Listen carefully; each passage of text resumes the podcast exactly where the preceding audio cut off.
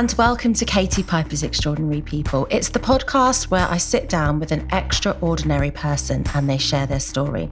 They may have overcome some kind of adversity, they might still be on that journey, but with stories that will make you laugh, cry, and hopefully feel a little bit inspired. Now, this week, I'm joined by a guest who quite simply has fought for her own life, fought for her own life to be a loving mother to her son and to be here today. Grace Victory is an author, she's a mother, she's a digital creator, body positive activist, television presenter, TEDx speaker, and campaigner.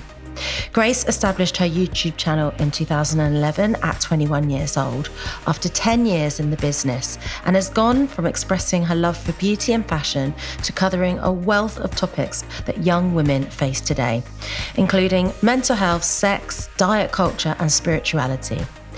In May 2020, Grace fell pregnant for the first time. But like many that year in December, Grace also caught a severe case of COVID 19. This led to an immediate C section two days later, and Grace was then put into a coma. In February 2021, Grace regained consciousness. She's now a mum to a gorgeous one year old baby boy called Cyprus. And now, one year on from being put into that coma, she's in her ongoing recovery. Having just been announced as an ambassador for the mental health charity Mind, I am so honoured to have Grace with me here today on the podcast. Hello. Thanks. Hi, how are you? I'm good. Um, when you hear all that, I mean, I feel overwhelmed when I hear all that in the mm. intro. So, how do you feel when you hear all that? It's funny because it was the stuff like that I do that made me be like, oh, is that me more than surviving COVID? I don't know. That's really weird. But I feel like I've processed so much of what's happened. Um, and I'm still processing it. But I think because I'm learning to live again, all the stuff that I talk about seems to penetrate me a little bit more. Um, mm. I'm still figuring out who I am again, still on that journey, deciding what's next for me, what the future looks like, um, whilst obviously still dealing with PTSD, um, and the fallout of being so critically unwell. Mm.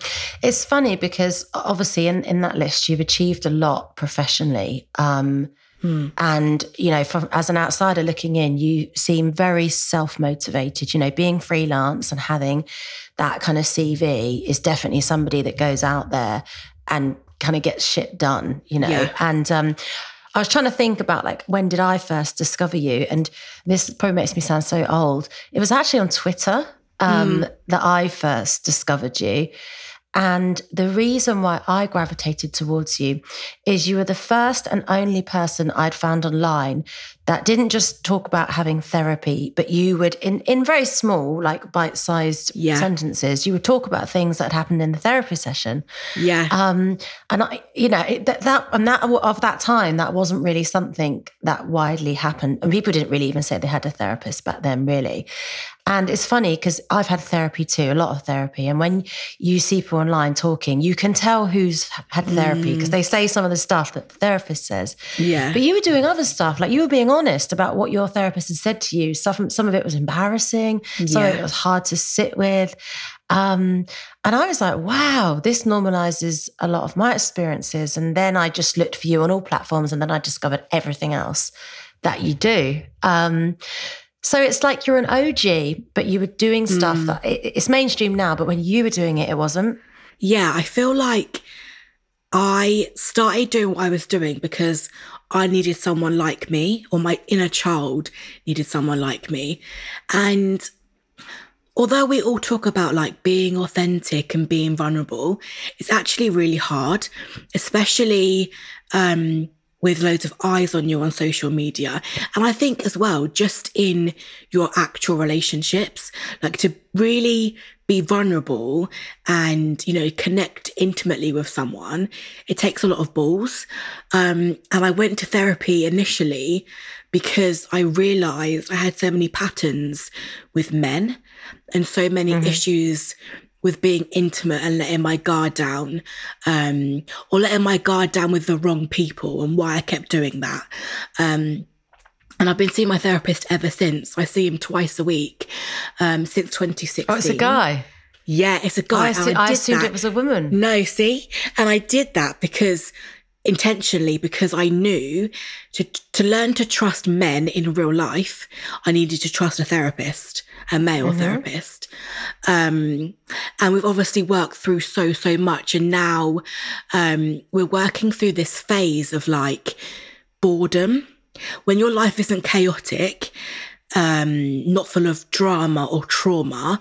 I think if you've been raised in chaos, you just always feel bored if you're settled. Um, so we- we've been talking about that, and it's really eye opening. Um, that the feelings of peace that I get, followed by immediate boredom. And I think that not a lot of people talk about that. And I find it so interesting because with COVID, um, before I got very unwell, COVID never worried me because I was like, yeah, we're in a pandemic, it's chaos, but like I've lived through so much chaos in my childhood. Um, And now, you know, obviously I went through like complete and utter trauma. But since then, I've been working through kind of all of those feelings around, okay, like I've got my family, I live in a nice um, house, I'm settled career wise. Why do I still feel empty? It's really interesting. What does he suggest we do when we experience? I mean, it's like boredom. Is it unfulfillment as well? Do you Yeah. think? Yeah, I think so. Yeah. At the moment, we're talking about grief and how I'm grieving um, parts of my life and I'm grieving um, what I thought my life would look like. Um, you know, when you're a child, you kind of imagine, I don't know, this life. And sometimes when you become an adult, you're like, oh shit, like life isn't like that. Um, you know, you, you wake up, you kind of do the same things day in, day out. You feed your, your child. They, your child throws all their food on the floor. That happens all the time. You know, like it's life isn't like beautiful and like big every day. Um, so my therapist suggested that I sit in my boredom and I let the feelings come instead of trying to fill my life with things. So for me, for example, since and this is the first time I've ever said this out loud, really, but since becoming ill, um, I've developed um, well, my therapist said it's OCD with cleaning and organizing. And he thinks it's a way that I'm learning, I'm trying to control um, the trauma and things that have happened to me. Um, and he's like, stop, like when you're bored, stop, like, tidying the clothes, stop cleaning the kitchen for the 10th time that day. Just sit there for a bit and see what comes up. But I find it really hard. Yeah, I mean, I I relate to that massively, and and I think for me, it's a facade of being being in control and, and mm-hmm. feeling safe. It, it's a coping mechanism, but actually, it doesn't really work either. No. And you're on this wheel constantly over Christmas, especially, which was obviously kind of my anniversary of um, being admitted into hospital and having Cyprus. I would be up all night and I'd be like tidying and pottering about and sorting Cyprus's clothes out and whatever. And honestly, like I'd look at the time and five hours had gone past and it felt like five minutes because I was so erratic. Um, just trying to cling on to some sort of, yeah, false, false control. Um, but in the end, it just kind of makes you need more therapy. Yeah, it does. You're right. It, it kind of prolongs and, and adds to all the issues. Yeah. Um, you touched there on your childhood, and, and the words you used was was chaotic. And you know, when I, I look at you from what we see of you, is you started working really young. Like to start Yeah. YouTube at 21, it was a young age. It was also um, you weren't one of many. You were one of few as well. You know, Yeah. like I said, you're one of the originals. Yeah. What was life like? I'd love to know about your childhood, Mm-hmm. but also what was life like as a teenager, young adult before you started that YouTube? So, sort of like 18 to 20. Like, what. Yeah. who was Grace and what was her life like? So I started working at a very, very young age. Uh, I started doing like theatre, film, and TV at about two, um, and modelling. So the camera for me was always a natural thing. It's where I came alive. And I think looking back, it was obviously a performance, a pretense. I knew how to to act, how to fake it. Um, and it was definitely an escapism from my chaotic family home.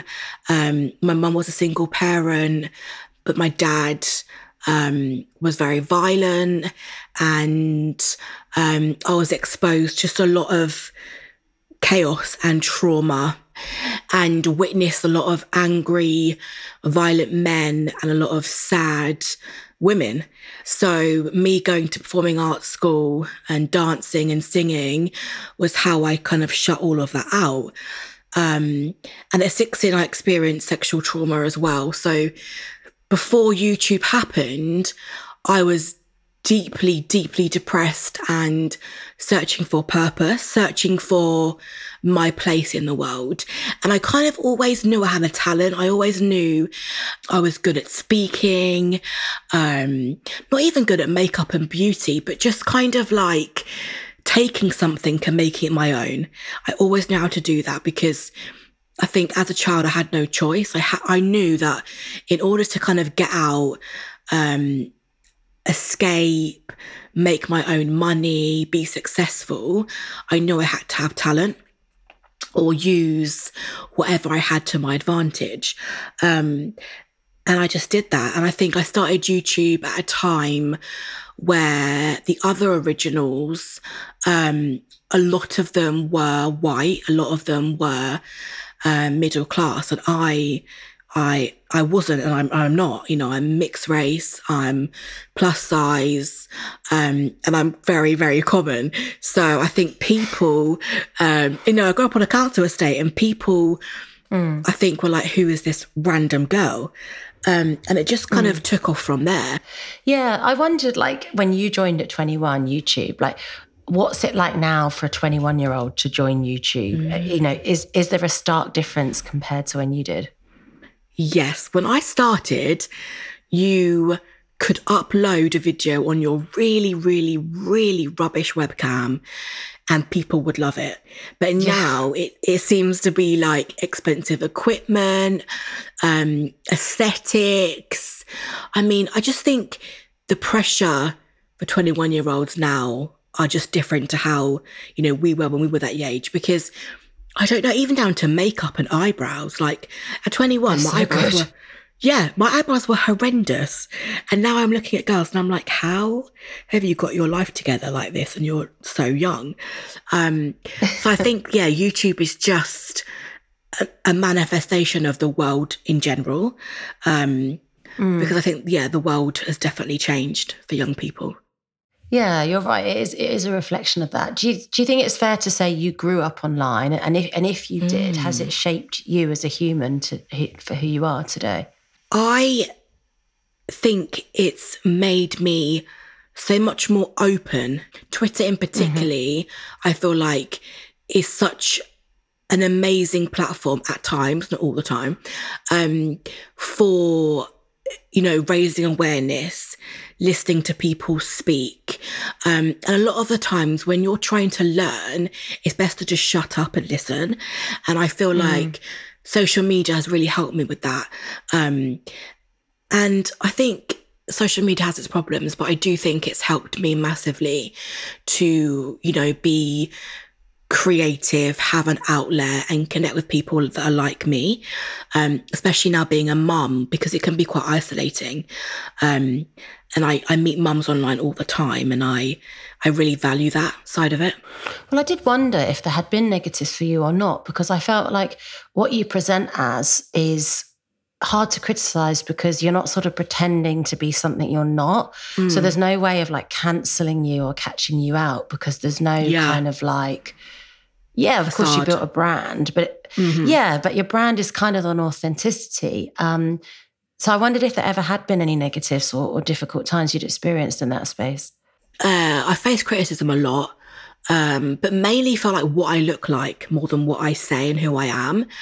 Um, I think there was a time especially online where it was really acceptable to like fat shame and body shame. Um, Mm-hmm. even like, I don't know, I used to get comments about my nose or my lips when I spoke. It was just wild. Um, I've definitely, you know, had a lot of heat in regards to that. Um, but I think what I've learned, um, is you're never going to get it completely right. You can be absolutely perfect and someone won't like it. Um, but I am grateful in the sense that people genuinely are quite lovely um, and have allowed me to kind of change and grow. And if they haven't, then they can obviously unfollow me and that's fine. But um, I'm kind of past the point of caring, but motherhood as well, becoming a mum that opens another world of like criticism and opinions online. it's it's mad. It's mad. Mad. Yeah, it's a special So group now- of people, isn't it? Yeah. So now I'm navigating that.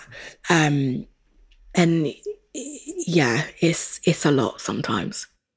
I mean, even before becoming a mum, like some of the topics you cover, it's wide ranging. And for some people, they would be considered taboo. Not for everybody, hmm. but you know, diet culture, sex, spirituality, Yeah. mental health, relationship dynamics, therapy. Yeah. For me, actually, what they are is they are the real things that happen in everyone's Mm-hmm. life. But sort of like British culture is some of those things on the list we pretend don't happen in our life at all. Some we just don't acknowledge or discuss with friends or online. Uh, but for you, you're, you're discussing them all. Like, Was that a hard decision? You know, why are you so passionate about that? What do you hope to achieve from talking about these things? It wasn't hard. It was very much a natural progression for me. Um, and it was things that I found interesting. Obviously, I love lipstick or I don't know, my latest boots or whatever. But actually, when I look at my life, the things that matter are my relationships, are therapy. And it's just what gets me going. You know how some people are passionate about cooking, for example. My thing is like spirituality and healing and talking about the stars and astrology and all these weird and wonderful things. Because I think humans are so dynamic and there's so many facets to us. And I don't want to ever be put into a box of who I should be and what I should talk about. Um, there's so many different versions of myself. And I think my platform now are all those different versions. Um, there's no aesthetics to who a person is or who I am. Um, You know, I've got a toddler. I'm a mum. I love wearing co-ords. I shaved off all my hair. I um, love talking about being a Virgo. All these different versions of myself. And I think I'm done playing small. And I think when someone is loud and proud um, and soft in in who they are and what they're about, it's just a breath of fresh air, um, and it just makes me happy.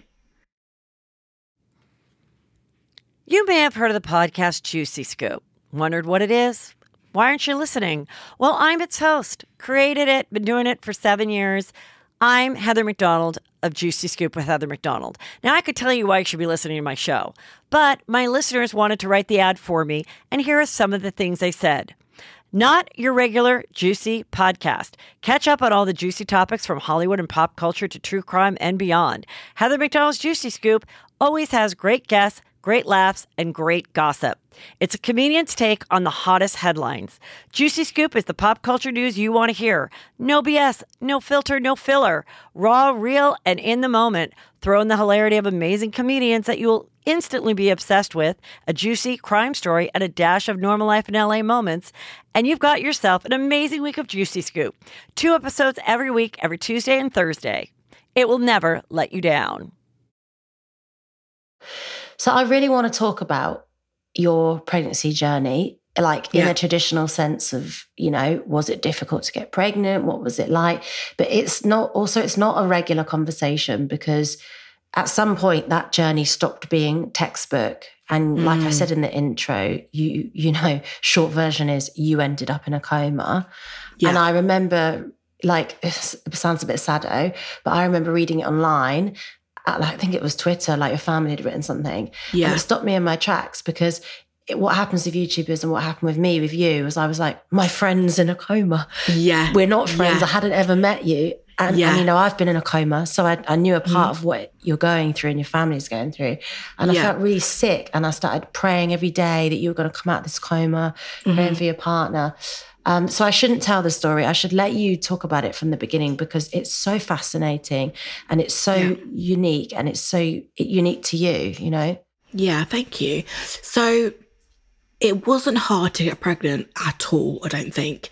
Um, we weren't really trying, but we decided at the beginning of 2020 um, that if it happened, we'd be cool with it. We wouldn't panic. Um, and I think we had that discussion in March, and then in May, I conceived. Um, and I had an amazing pregnancy, no sickness, um, minimal anxiety, happy, you know, felt my baby's kicks. Like it was pretty much a standard pregnancy. Obviously, um, it was a pandemic, so I don't know what it's like to be pregnant outside of that. Didn't have a baby shower, um, didn't really see a lot of people. Um, but I didn't actually mind. It was quite nice to kind of take things slow, um, be at home a lot more, work less, um, and just enjoy growing um, my baby. And then, yeah, December came around, I caught COVID.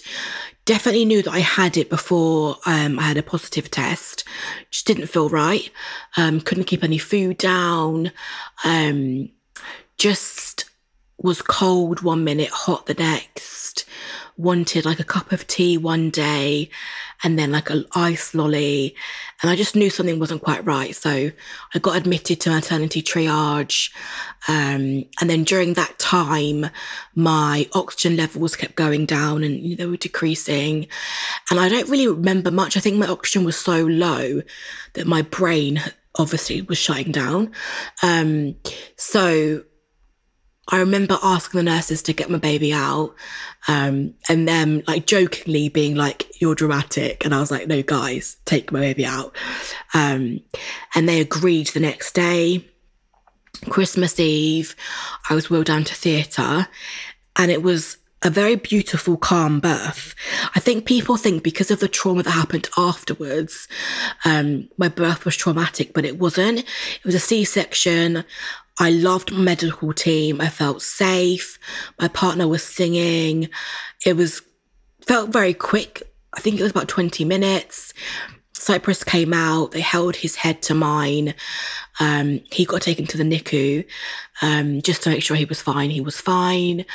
Um, but I obviously wasn't. I got taken to the ICU. Um, and that's all I remember. I just remember being in the ICU, saying bye to my partner at the doors, and that's it. But I was awake for two days. Um, I consented to the coma. I text my friend saying that I was going to die, which I have no recollection of. Like how I knew that, I don't know. Um, and then, yeah, to rest my lungs, I was put in a coma, um, intubated. The oxygen Sorry, levels were too low for you to stay awake. Was that the yeah. decision? So I think w- w- what it was is that I was needing more and more support. Mm. And when you need more and more support, you need to be in the ICU because it's obviously intensive care. Um, so yeah, I was in the ICU. I got intubated during my coma. Um, I was comfortable and then I wasn't comfortable. Um, and they noticed that I had an infection. My markers for infection were very high, but they couldn't find the infection. Um, and when you're when you're in the ICU with COVID, you get proned, which means that you're flipped from your back to your front, from your back to your front, um, on a waterbed every twelve hours. So I was having that, and during a flip, I went into cardiac arrest um, for four minutes. Um, and they manually compressed my chest. I came back to life. I was stable. you died. Yeah, for four minutes. Yeah, Wow. yeah. Which I thought was a long time. But during my ICU debrief a few weeks ago, they said that's like nothing. We would compress you for like half an hour, hours if we needed to. Because I thought, I asked them, I said, why didn't you let me die? Why did you keep, you know, keep resuscitating me? And they were like, we were not letting you go, Grace. I was like, okay. Um, so I came back. They noticed then I had a clot in my lung um, and multiple organ failure. Um, so I was on dialysis for that, and then obviously blood thinners. And then within a week, I had improved dramatically. But they decided to put a tracheostomy in so that I could have air directly through my throat into my lungs. Um, and then a month later, I woke up. And then a month after that, it was like it never happened. It's wild. It's it is wild and and and you know it- so traumatic for you. And then I'm thinking about your partner. You were you were given five percent chance of Mm. Yeah. survival. So was Yeah. he just planning life without like was he going into survival mode? No, he or- was ref- he was absolutely refusing to even believe what they were saying. They called Mm. him. So, funnily enough, the ICU was on the same level as the NICU wards. So Mm-hmm. my partner was visiting Cyprus on the NICU and he got a phone call that I died whilst he was in the NICU. Um, and he basically collapsed and the nurses were having to hold him up basically. Um, and they said, we don't think she's going to recover. And he said, you don't know, Grace. She's going to recover and she'll be fine. I think me and Lee, when we met, it was like, well, we saw, we actually saw a shooting star, and that describes us meeting. It was like magic.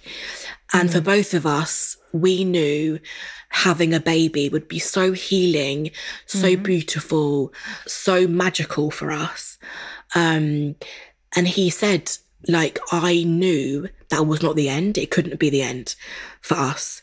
Um, I think it's been more traumatic for him, actually. Yeah, they get vi- when you've been in a coma, the people supporting you have visuals that you don't have. You Yeah. didn't see, you know. Yeah.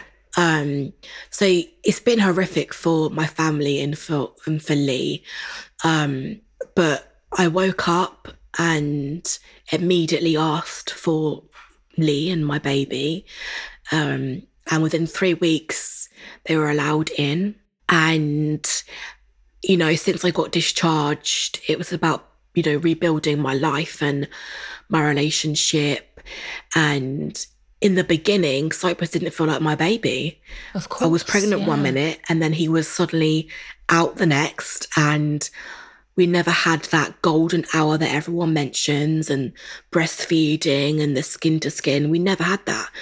Um, Hmm. So we had to start it, you know, six months later, How old was he when you met him? Then three months. three months. Wow. Yeah, yeah.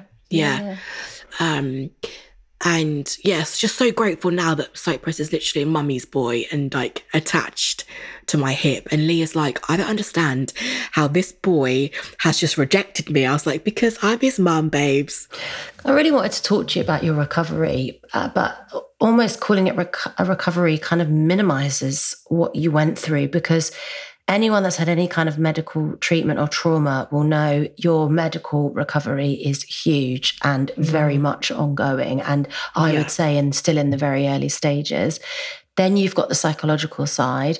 And then for me personally, I do believe that once you've passed into a coma and you've experienced passing away and coming back, I do believe there's a massive spiritual side and identity side as well. Mm-hmm. And I just wondered how all three of those sort of components are going for you. Like, how is you're, are you in Yeah. recovery still? Do you agree?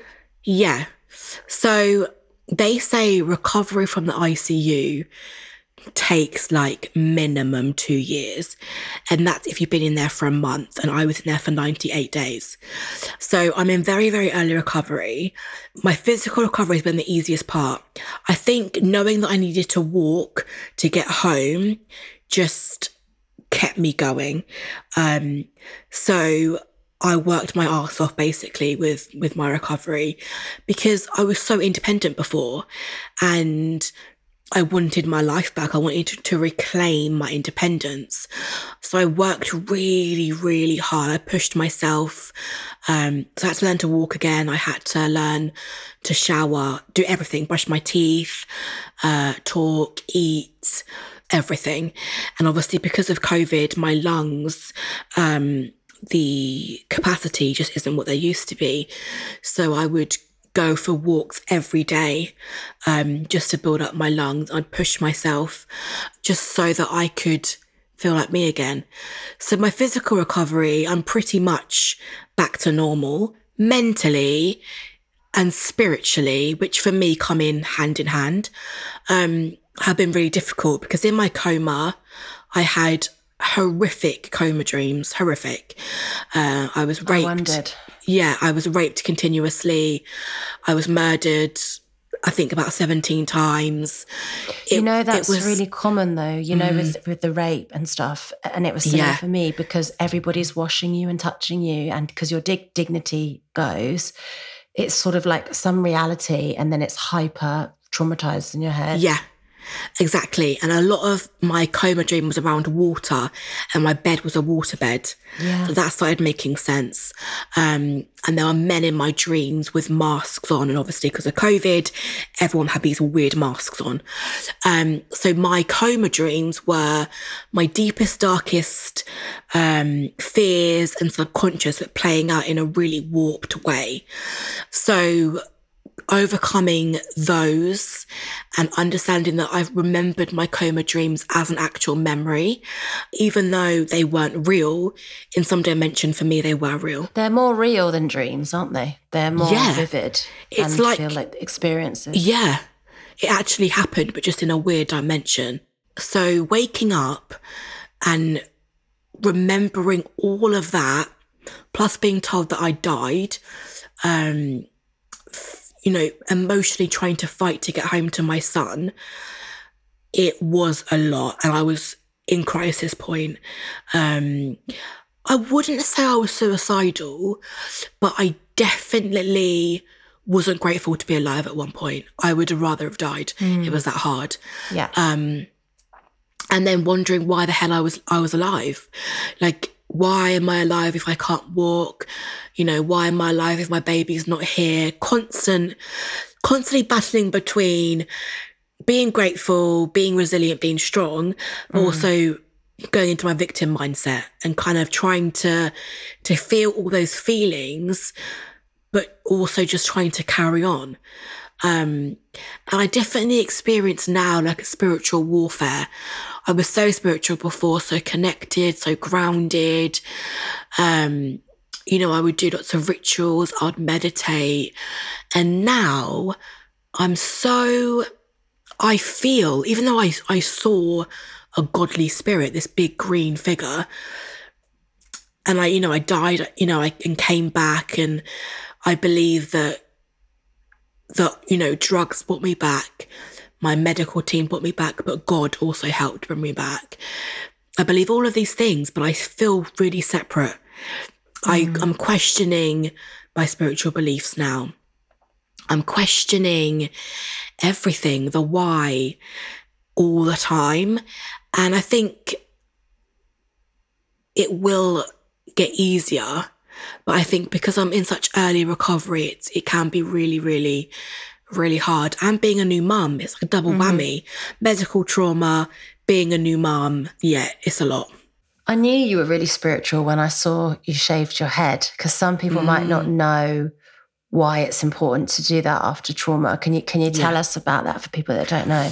So energy holds in the hair. Um, and they, you know, that's why people say when a girl cuts her hair, she's going to change her life. So, so I knew that the energy of all that trauma would be stuck in the strands of my hair, but also all the drugs, um, and just the yeah, hospital and just all of that. Um, and my scalp was so dry. Um, my hair was obviously matted. And I think shaving off my hair was just, I think, a a manifestation of like I'm brave, I can do this. The the feeling that came with that was like freedom, empowerment, courage. I looked in the mirror and it was like I could see my bald head. I looked really pale. I looked ill. Um, and I looked broken. But when I really, really looked at myself, I just, I saw like renewal and like this girl that wasn't afraid to begin again. And I think more women should start again. Yeah, because right, listen, when you're stripped back is when you can only see the real you, you know, Mm. and, and when you're only left with that, you have no choice but to go with her. Yeah. Um, and I think it's it's actually quite powerful, you know, and Mm-hmm. and sometimes it's not welcomed. You wouldn't have seeked that, but but sometimes Yeah. that that kind of coming into your life is sort of like, what does everyone want in life? They want purpose and to understand who they are. It's a painful way to find it, but it's Mm. still quite a lot of clarity at a very young age, isn't it? Yeah. Yeah, I love that. I think perspective is as well, like just hearing you, you know, say those words. I'm like, yeah, I didn't seek this, but it came to me regardless. Yeah. Um, and I've got a choice, you know, I can, I feel like I could have really let that experience break me, um, and destabilize me. But I, I just can't. I just, I've got a baby. I've got, you know, I've got a life. I've got a partner. Yeah, I've got to still work. You have to still live. And that is the crux of it. And the difficulty is that you go through this massive, massive thing, but you still have to live. And I, I survived for a reason. I'm not gonna, you know, come back and just, and just wallow in that or, um, just be okay with sitting around and letting life pass me by. It kind of gave me the balls to actually grab life by the hands. Um, so yeah. and you're doing great things. You know, you're an ambassador for Mind, and actually, even your book, um, your book's pretty cool. You, you did it with Stormzy's imprint, Merky. Is Yeah. that right? Yeah, yeah, yeah. Yeah. That so that came out in 2021. How to calm it. Tell me, tell me a little bit about that book. So that came out during my coma, could you believe it? Um, so I missed the whole launch. Honestly, so annoyed. Um, but it's called How to Calm It. It's basically um, a pocket-sized book, a guide on um, identifying the chaos in your life and how to find more peace. Um, and I wrote that book because I think a lot of healing and a lot of trauma and that kind of dialogue is often long-winded and uh and very very big. And i wanted something that people could have. They could put in their handbag they could look at and read when the time was right when the feeling you know hit them. Um, and be able to utilize the information that I was giving them. Um, so yeah, how to calm it is kind of what I would have needed at the beginning of my journey. And it mentions generational trauma, ancestral healing.